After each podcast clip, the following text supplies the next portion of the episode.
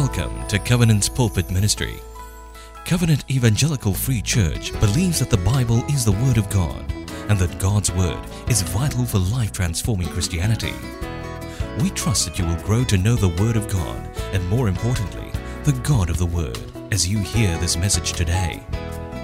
May God bless you as you open your heart to His Word.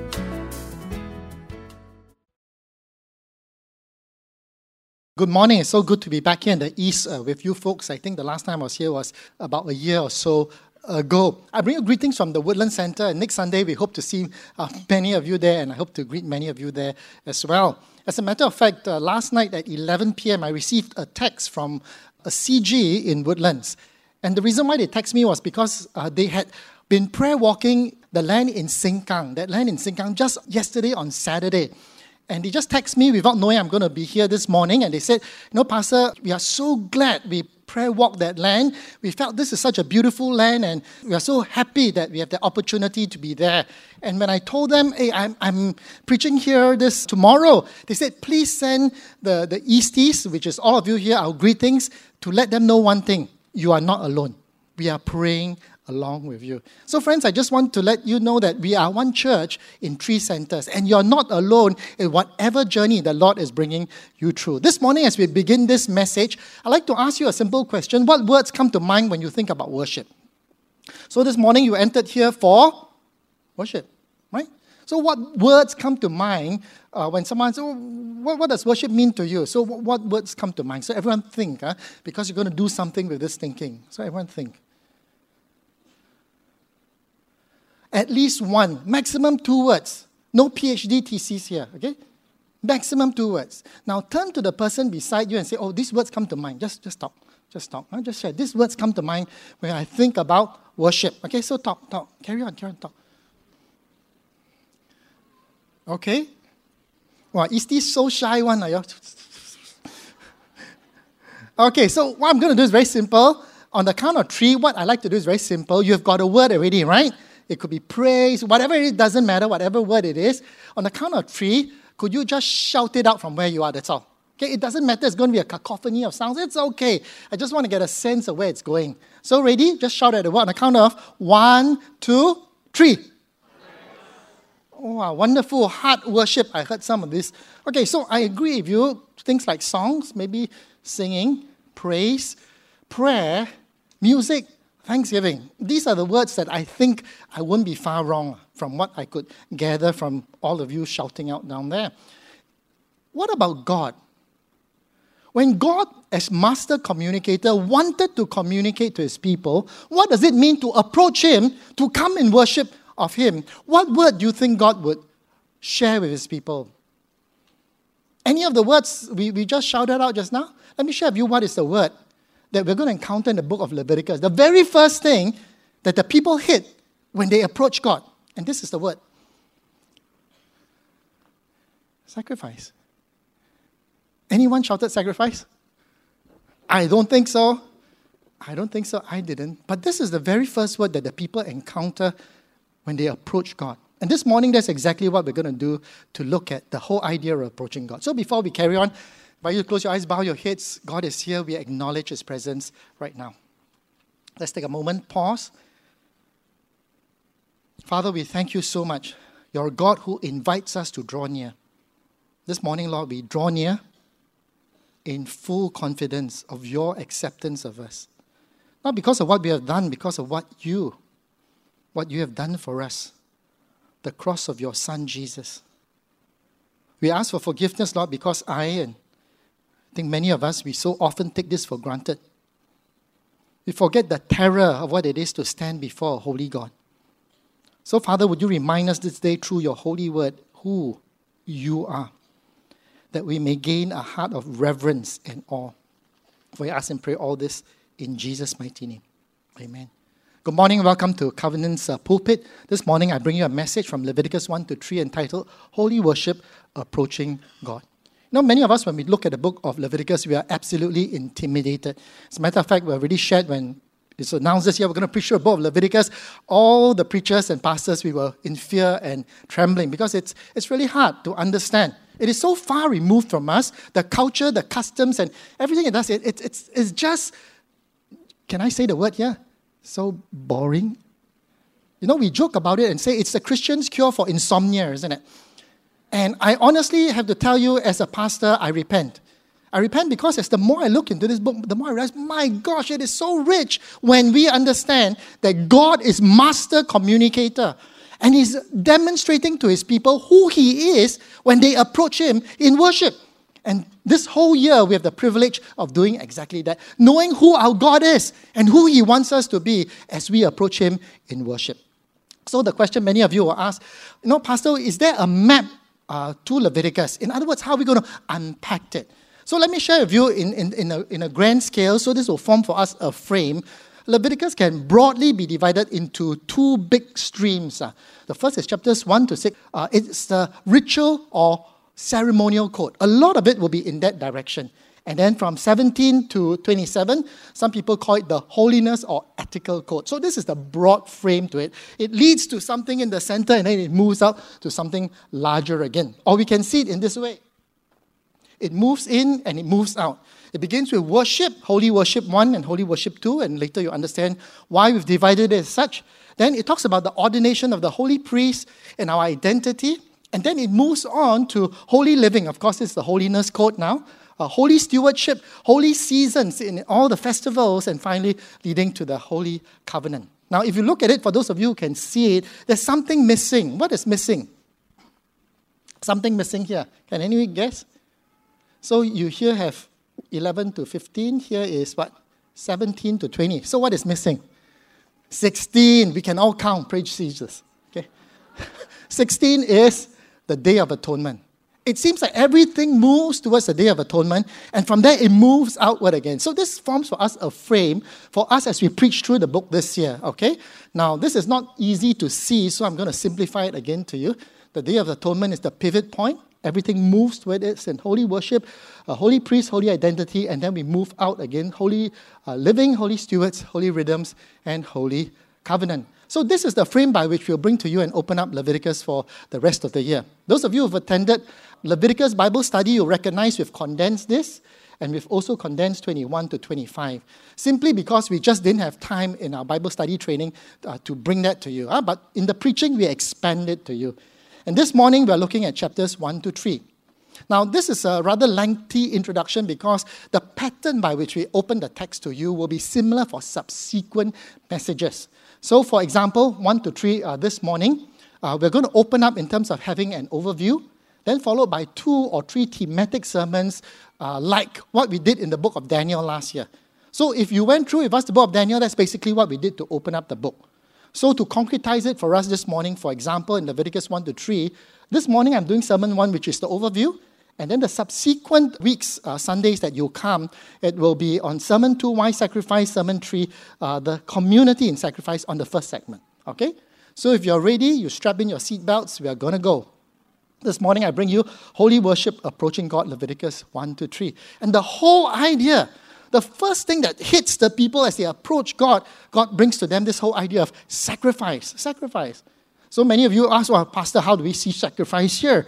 So Leviticus 1 2, chapter 1, verse 2, rather. Speak to the people of Israel and say to them, when any one of you, when any one of you brings an offering to the Lord, you shall bring your offering of livestock from the herd or from the flock. The first thing that hits them is this idea when you come before God, you can't come empty handed. You got to bring something. Now, it's important for us to know that this is not a new idea. It didn't begin in Leviticus.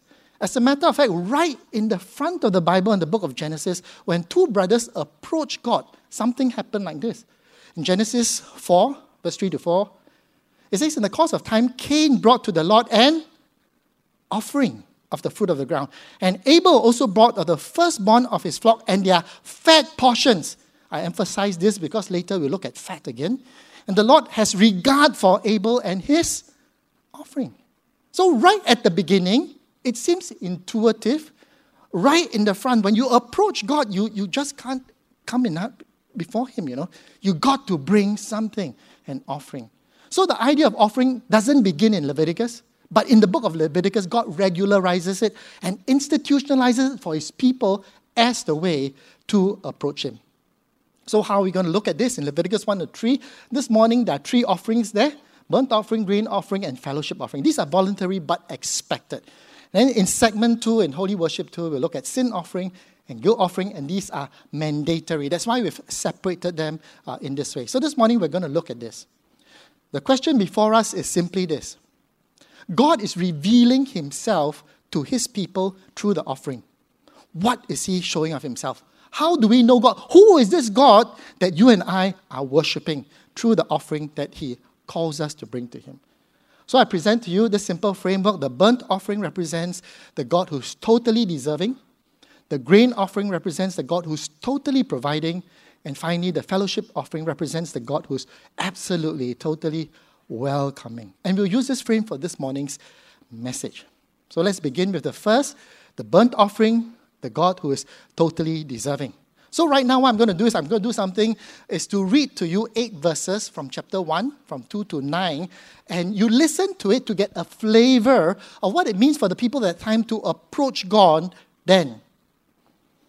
Leviticus 1 verse 2 Speak to the people of Israel and say to them, When any one of you brings an offering to the Lord, you shall bring your offering of livestock from the herd or the flock. If his offering is a burnt offering from the herd, he shall offer a male without blemish. He shall uh, bring it to the entrance of the tent of meetings, that he may be accepted before the Lord. He shall lay his hand on the head of the burnt offering, and it shall be accepted for him to make atonement for him. Then he shall kill the bull before the Lord, and Aaron's son and the priest shall bring the blood and throw the blood against the side of the altars that is at the entrance of the tent of meetings.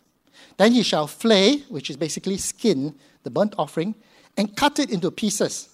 And the sons of Aaron and the priest shall put fire on the altar and range wood on the fire. And Aaron's sons, the priest, shall arrange the pieces, the head and the fat, on the wood that is on the fire on the altar. But its entrails and its legs he shall wash with water, and the priest shall burn all of it on the altar as a burnt offering, a food offering with a pleasing aroma to the Lord. Reading it is it's quite a bit, isn't it? Uh, and truth be told, that's a very different experience from what any one of you experienced this morning. What happened this morning when you came to approach God in worship? You woke up, you brushed your teeth, you changed up, you had your coffee, your breakfast at Ya Kun or McDonald's, I don't know where, and you took an MRT, you took a bus, and you came in here. You took a lift up to level three, or maybe an escalator up to level three. You enter this auditorium, and praise be to God, the seat that you always sit in is empty. And you made your way to your favorite seat, and you sat down. And the worship leader say, "Let's stand," and you stood, and you raised your hands, and you praise God, and you worship. That's by and large your experience this morning, isn't it? Right? Very different, very different from what happened there. So let me try to bring us back to that experience and, and see what it, what it feels like. How many of you have walked beside an animal, a big animal, a cow? Some of you have been to New Zealand, you've been to uh, Australia. You've, you, you've walked beside animals and, you know, so many of us don't understand what it is as city dwellers uh, to walk beside an animal. So, for example, this is taken off the internet. It, it, shows the relative size of a cow to a human being. It's massive, you know. I'm about 70 kg. This, this thing is many times my weight. What's the first thing that hits you when you go to the zoo? What hits you when you see the animals in the zoo? What hits you? The smell. The smell, the dung, the, it's just different, isn't it? I mean, here in this auditorium is sanitized. It's, it's so different. There's no such animal smell. There's no animal smell. So, what I like to do is I like to bring you an experience now uh, to what might be for the Israelites then. Okay? So, I'm going to ask you to do something very dangerous on a Sunday morning in the auditorium. I'm going to ask you to trust me. I'm going to ask you to close your eyes. It's very dangerous because some of you may fall asleep. Uh, but I'm just going to ask you to imagine with me now. So close your eyes. So I've shown you an image of a bull. You imagine now you're taking this bull, okay, in your, in your mind's eye. You're walking with this animal. You're smelling it. And along the way, as you're walking, you're avoiding its dung, its cow dung, it passes along the way. Your family's probably with you. And you're moving ahead, and in front of you on the sand, and it's not aircon, it's hot, it's not humid hot as in Singapore, it's a dry heat. You know, as you walk towards the tabernacle, you see a pillar of cloud there, and you can't just enter in. You, you meet with this big high curtain, and, and there the priest meets you. You enter into a conversation with the priest. You explain you're here to bring a burnt offering. The priest leads you in front of the tent of meetings. And there you do something very interesting. You put your hands on the head of the bull. Now imagine with me how the skin feels the roughness of the head. He's shaking his head, is mooing, and just trying to keep still. And then after that, your friends come and then you tie its legs together, and on the ground, a knife is handed to you, and you slit its throat. The blood gushes out. And the priest collect that. You smell that. You smell the, the blood that's coming up, the warmth, and it spills into you. Your, some of your hands and clothes, you're, you're caught in the blood. But the priests collect it. And they bring the blood that's still warm, not congealed. They take it and they sprinkle it at the altar. And then you begin to look at the altar. And you begin to feel the heat coming from the coal and the, and the wood that's burning there. And you continue now to skin the animal that's dead. It's not going to take a few minutes, you know, it's going to probably take an hour or so. Skin that animal, and you're sweating away, and you feel that perspiration on you. And then you are now butchering up the different parts. It's a big bowl. You're not going to do it in 15 minutes, it's going to take you some time. And then the priest comes and arranges the pieces on the altar, and you begin to smell the barbecued beef that goes up. And all of it, all of it is burnt up. Now open your eyes. Very different experience from what we experienced this morning, isn't it? What was God trying to communicate in all of that? In all this messiness of this? What was God trying to communicate to his people? And so we're going to look at that this morning. Now, the three offerings I want to share with you, we can spend hours on them alone but we don't have that luxury. But I'm going to focus in each of these offerings two key points, two key points in each of these offerings. So for the burnt offering, I want to share with you the whole idea of atonement. The burnt offering has to do with this whole idea of atonement. So where do we see that? In Leviticus 1 to 4, this is what it says. And he shall lay his hand on the head of the burnt offering, and it shall be accepted for him to make whatever this Hebrew word is for him. I put it out there because this Hebrew word uh, in its alphabet is KPR, uh, pronounced kippur. It's not KPI, uh, it's KPR, KPR, and uh, it's called kippur. When the first Bible translators, when they hit this word in the Hebrew, they didn't know what English word to translate it into. They were, they were caught because they knew it represented something, they knew what it is, but there was no English word at that time to translate this. So they did something interesting. They invented an English word. They invented this word, and the word is atonement. This word we throw around as Christians often, but it was an invented word by the Bible translators. What's the meaning of this word? It basically means this at one man. At one.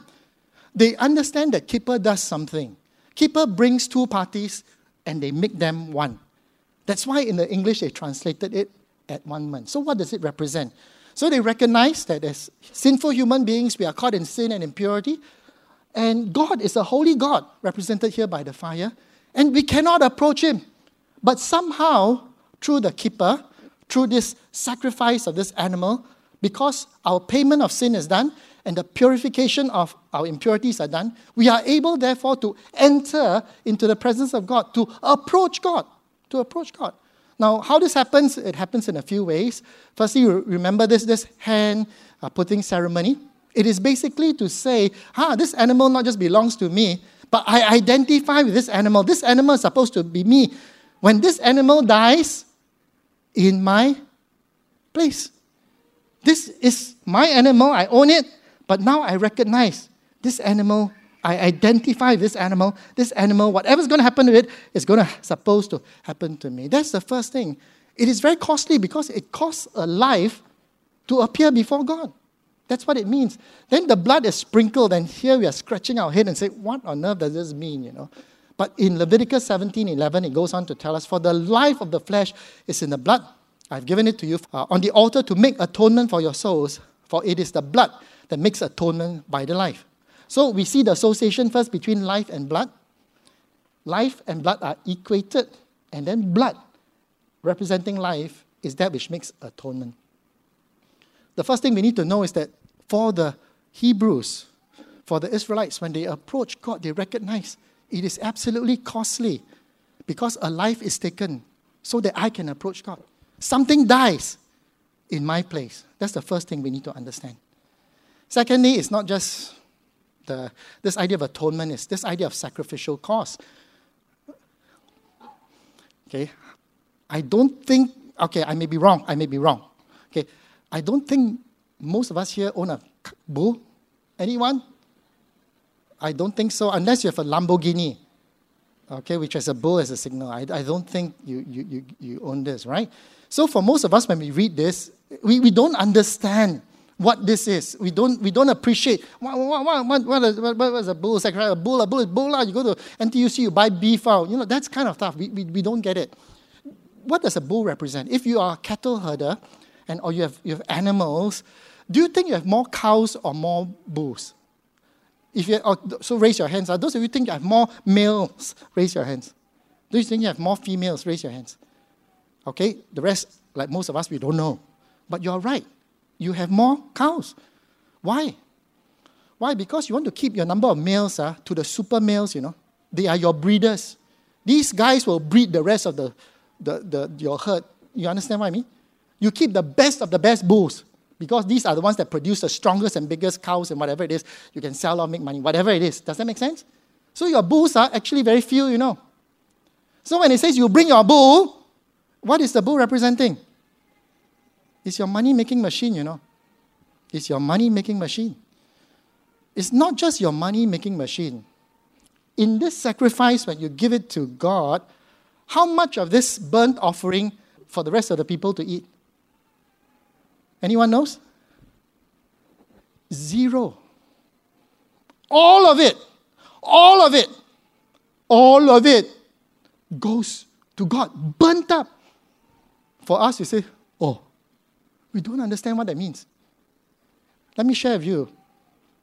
If you were to go to third world countries, outskirts of Cambodia, East Timor, and you visit them on your mission trip, and you notice what the people eat on a regular basis, what do most people eat in these countries? Rice and vegetable. Rice and vegetable. How often do they take meat? Almost zero, you know. When a guest comes, when you as guests come, maybe they kill the chicken for you. In, in a wedding, if there's a wedding in the village, maybe they, they slaughter the pig or the goat. More often than not, nobody eats meat. Meat is a luxury. This thing your prize bull is a luxury. None of it, none of it, none of it is eaten. All, all burned to God. You know what many of us say? What a waste. What a waste. This could feed so many mouths. What a waste. Let me share with you the story Pastor Jerry Shepherd shares in his commentary. He, he tells the story that's told by another pastor. It's worth listening to, so let me just read it to you as it. He says, An elder walks into the pastor's study and announces, Pastor, I want you to come out to the church parking lot with me. This morning I'm overwhelmed by God's goodness. I'm under compulsion to do something extravagant for God. You see this whole pile of $100 bill? I'm going to take it to the car park and together with you as witness, I'm going to burn it to God. Many of your eyes are just. he goes on to say, if you simply say, if you simply say, no, no, no, take the money, give it to the church, you may unintentionally demonstrate that you're more enamored by the power of money than the greatness of God. A prize cow was as close to a whole bunch of bills as the Israelites got. It could fill stomachs, provide security for many people. But if this cow was selected by its owner as a burnt offering, all of its life giving potential literally went up in smoke. Pause. Burnt offering. Cost a life. All of it wasted. Many of us, we think that way. I, you know, I, wow, this is what a waste. And I share with you, we are not alone. You and I are not alone in thinking that way. You know, on the night close to in Bethany before Jesus, the, the week before Jesus went to the cross, he was at Simon the leper's house. And a woman came and with an alabaster jar broke it and poured it on Jesus. And you know what? All the disciples look at it and say, What a waste!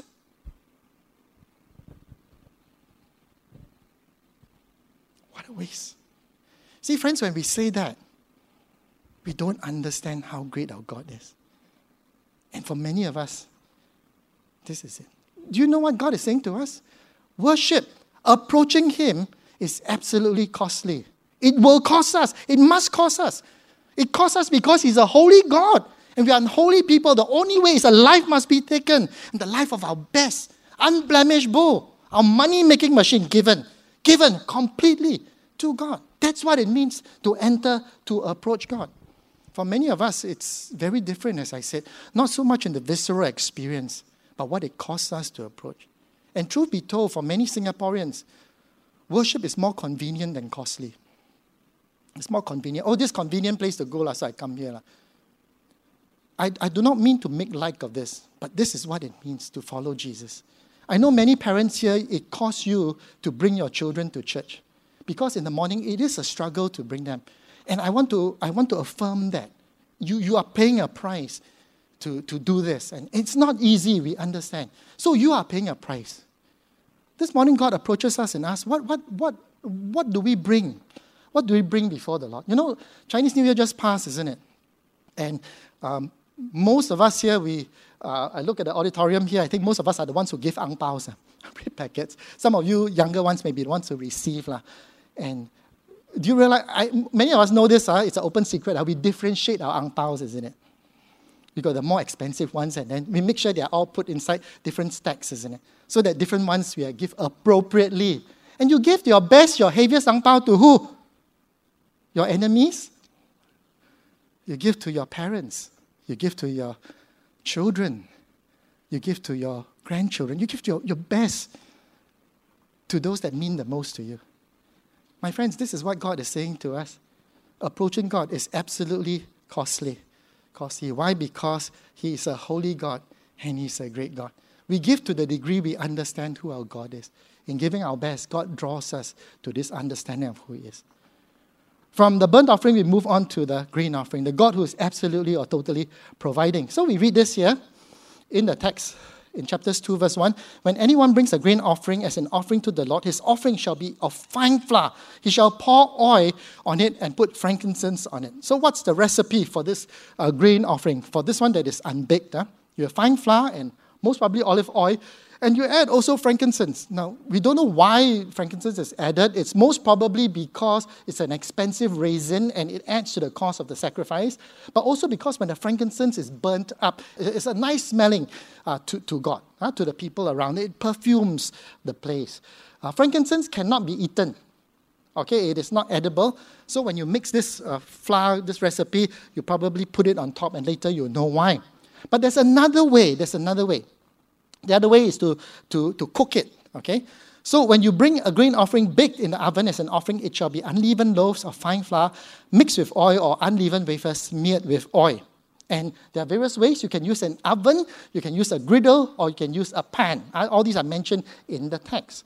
But this is very interesting. So the big categories when you bring a grain offering, two ways. One is uncooked, it's flour and mixed with oil. The other one is cooked. Uh, it's cooked, it's baked this way. Let me ask you a question. If you want to bring the baked kind as a grain offering, uh, where do you get this? This baked kind. They don't have BreadTalk then. Huh? Where do you get this? You, you get this where? If you want to bake your food, where, where do you bake it? At home, in front of your tent for them. Huh? You bake it, or for us, equivalent kitchen. Lah. Huh? That's where you, where, where you put the, bake the food, is it? So unbaked, or you can bake it. Okay, you can bake it. What do you think God is trying to communicate? To us as worshippers. You see, we often think that, ah, worship begins where? Here. When you enter the sanctuary, the auditorium, God, in some sense, is reminding you, hey, guys, no. Worship can begin all the way back in the humble kitchen, where you begin to present that before the Lord. So for the grain offering now, we look at the two outstanding things, what I call significant. So the first is we talk about prohibitions and requirements. So what are the prohibitions? Eh, it says down here, uh, no grain offering that you bring to the Lord shall be made with leaven, for you shall burn no leaven nor any honey as a food offering to the Lord. Now, leaven, in the, by the time we come to the New Testament, we kind of know, yeah, leaven is associated, yeast, uh, associated with corruption. So it's, ah, makes sense. But why punish honey? Leh? I like honey. Eh? you like honey, isn't it? So why? And the reality is we don't know. The text doesn't tell us. But we seem to understand that honey and leaven are associated. So some form of corruption. By the way, the honey is not the yellow liquid the bees make kind of thing. Huh? In this context, the, the honey is probably from the pulp of fruits, most likely dates. Okay, so just for uh, information for that. But the requirements are very interesting. What's the requirements? In chapter 2, verse 13, it says, You shall season all your grain offering with salt, and you shall not let the salt of the covenant uh, with your God be missing from your grain offering. With all your offering, you shall offer salt. So, not just the grain offering, but all your offering, your burnt offering, you must put salt. So, what's the purpose of this? God wants his people to get hypertension? Why salt, you know? We, so, again, we don't really understand, but salt seems to symbolize the covenant. Okay, so you notice that it's not just salt, it's salt of the covenant. So, whenever in all the offerings, when you add salt, it's to remind the people you have a relationship. When you're offering this, you actually have a living relationship with this God by which you're offering. So, this is very uh, a small point, but it's important. Now, it's not just that, but it's the provision for the priest. So, this is a special thing in the grain offering. In Leviticus 2, verse 2, and bring it to Aaron's son, the priest, and he shall take from it a handful of the fine flour and oil with all its frankincense. Huh? So, all the frankincense, but a handful is taken, and the priest shall burn this as a memorial portion on the altar. So this small portion is taken away and burnt, and then it goes on to say, But the rest, the rest of the grain offering shall be for Aaron and his sons.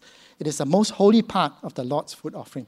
The grain offering is special in the sense that most of the grain offering goes to who? Goes to the full time workers. Goes to the priests. The, the priests and the Levites, they represent the full time workers. So I pause a moment to say that this is interesting. This God who requires sacrifice to approach him, in the midst of his sacrifice, what is he thinking of? He's not just thinking of himself, you know. He is a God who thinks about the people who are serving him as well, who provides for those. You think about your bosses, those who are really good bosses, for those of us who work, which are the really good bosses for you? The really good bosses are not just those who give you a lot of money, you know.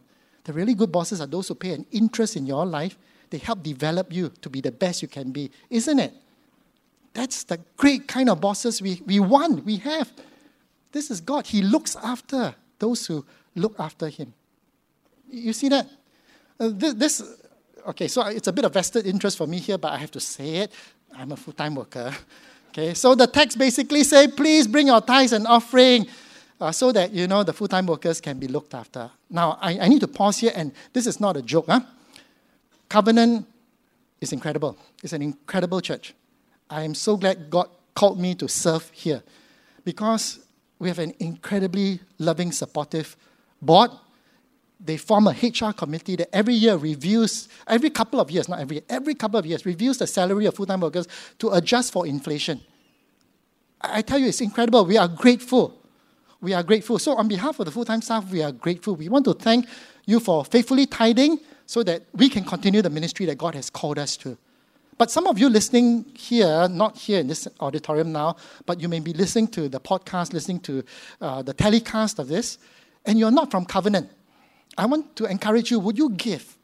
Would you give regularly, faithfully to God's people, to your church that you are coming from, so that your pastors, your ministry staff can continue that work without having to worry about how to make ends meet. This is the special thing about the grain offering. So, in the grain offering, God remembers and provides for his servants. I want to quickly apply this to uh, two groups of people here. Some of you in this sanctuary here, God has called you to go full time, and you are concerned. You are concerned because you're not sure whether you know, you know, ends are going to meet. And I want to share with you if God has called you to move in that direction, come and speak to us. Because God, God will never, God will never call you to a place that will leave you in a lurch. It may not be the luxury you are thinking of, but God will fulfill all your daily needs. You know, this grain offering represents our daily need. Give us this day our daily bread. This is literally that. God will fulfill that. Answer God's call for your life because He will supply and He will supply abundantly. The second group are not full timers, but you know God has called you to a certain mission, to do certain things, uh, whether it's, it's, it's with your company or with uh, an NGO, whatever, God has called you there. Go and believe. Wherever God has called you, He will supply that need for you as well because God remembers and provides for His servants. That's what the grain offering reminds us of who our God is. And finally, we come to my favorite, the fellowship offering, the God who's totally welcoming. So, how do we see that? So we see that here, Leviticus 3:1, and in, if his offering is a sacrifice of peace offering, if he offers an animal from the herd, ah, now notice it could be male or female, okay? Uh, he shall offer it without blemish before the Lord. So the same thing, the whole rigmarole, put your hands, everything, but there's something unique about this. Now, some of you will notice and say, hey, Pastor, it says peace offering, you know. How come you say fellowship offering? The Hebrew word is ambivalent. You can translate it as either peace or fellowship offering uh, and later I explain to you why I prefer fellowship offering. Okay, it's not a sin, it's just differences. Huh? Okay, so notice that. So what's, what's the difference? Everyone's getting excited now, not just hypertension, but cholesterol. Fat. So what's unique about this offering is fat. Special mention of fat. And from the sacrifice of peace offering or fellowship offering, as a food offering to the Lord, he shall offer the fat covering the entrails and all the fat is on the entrails. Uh, that is the what we call the omental or periomental fat. And the two kidneys with the fat that is on them at the loins. Uh, so this is a perirenal fat. Okay, and the long lobe of the liver he shall remove from the kidneys, and then Aaron's son shall burn it on the altar on top of the burnt offering, which is on the wood of the fire. It is a food offering which is pleasing to the Lord. And this is our famous verse in Leviticus 3. And the priest shall burn them on the altar as a food offering with a pleasing. All the fat is the Lord's.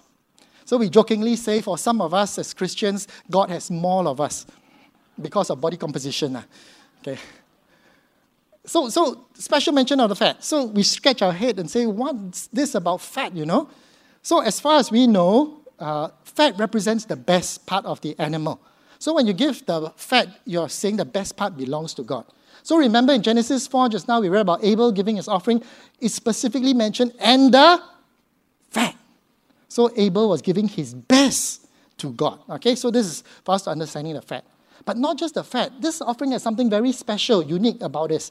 And it is food for fellowship. So where do we see that?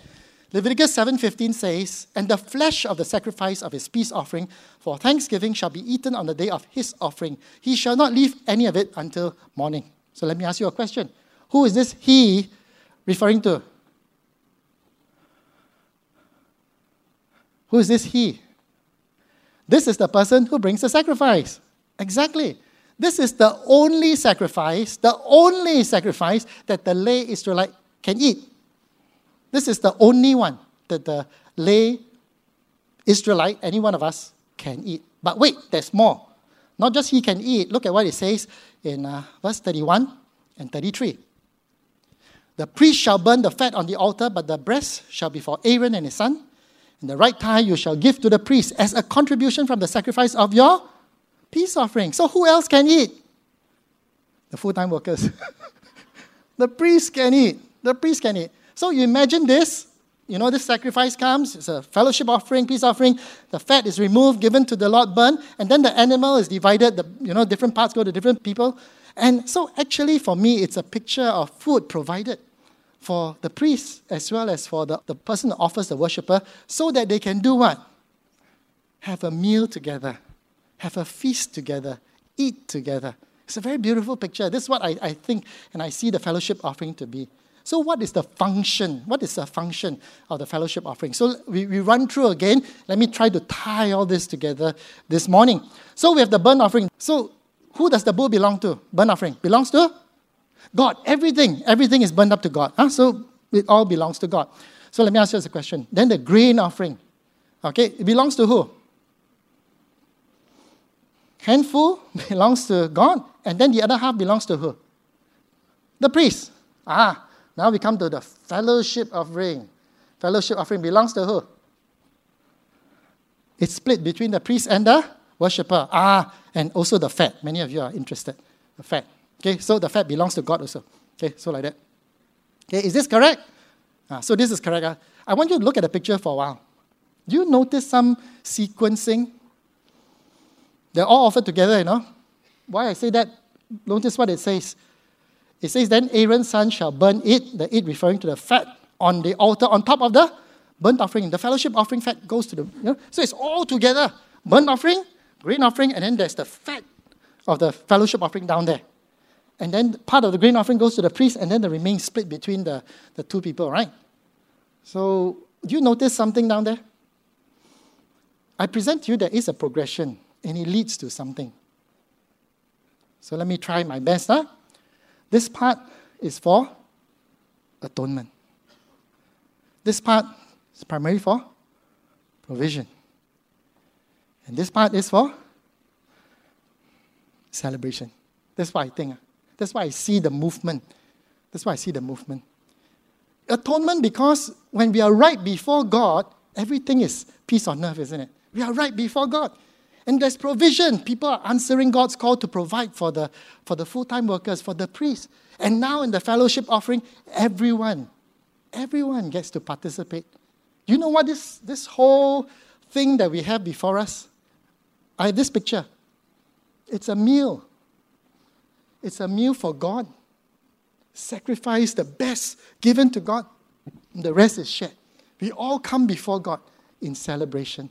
That's for me the picture of what it is for these sacrifices. This is how great, how wonderful our God is.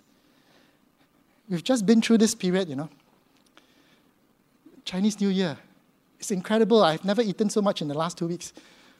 Post COVID. Uh. This, yeah, it's, it's just wonderful. Who do you eat with? Huh? Who do you eat with? You eat with those you love. You eat with those you love. Very few of us eat with our enemies. I don't like this person. I make an appointment. We are going to eat with you. Nobody does that. We eat with people we enjoy being around with. The fellowship of it's a picture of God. Whoa! He's offered, He's offered the best, the bowl, everything. He is pleased. There's atonement. He, he invites the priest. He invites the whatever you come, we sacrifice, we eat together. This is an incredibly beautiful picture here, my friends, of the sacrifices of who our God is. Of who our God is. You know, the Israelites, they didn't believe this. They didn't believe that God is like that. This is not the kind of God we have. In Psalm 78, it says this They spoke against God, saying, Can God spread a table in the wilderness?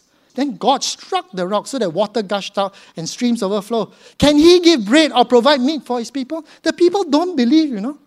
We don't believe we have a good God. We don't believe we have a God who will give, who will bless His people. That's exactly what the Israelites said. They don't believe. How can God like that one? They don't believe that. And God did exactly this. He says, Come, this is who your God is. In the tabernacle, feast, come before me, be at one with me, celebrate with me. This is our God, my friends. This is the God you and I are called to worship.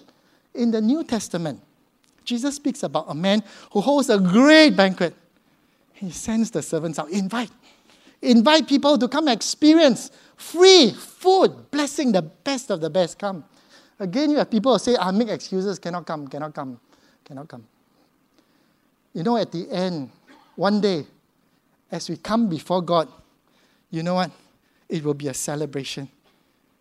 It's the marriage feast of the Lamb. This is our God. You know, do you know the five love languages?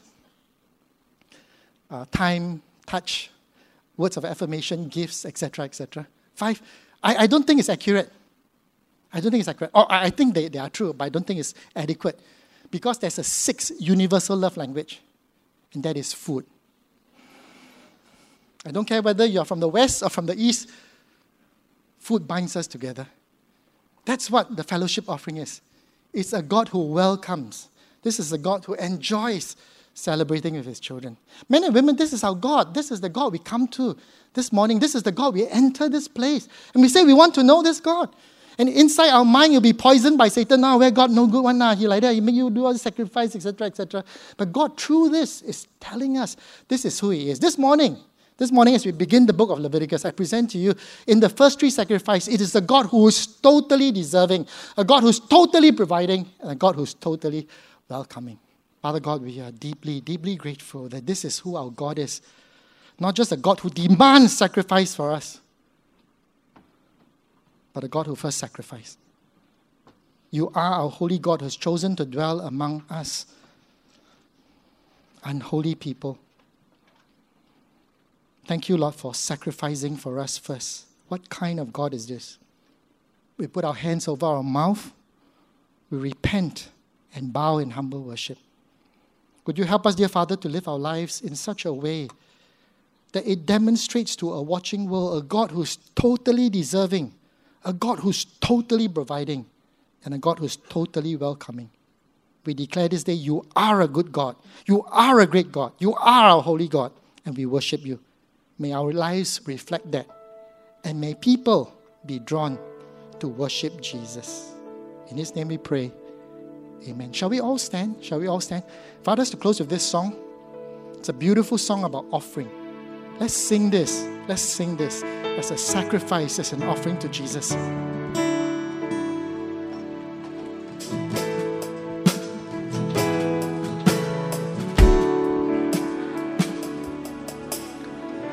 The sun cannot compare to the glory of your love.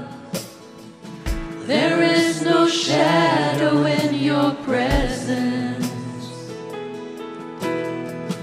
No mortal man would dare to stand before your throne, before the Holy One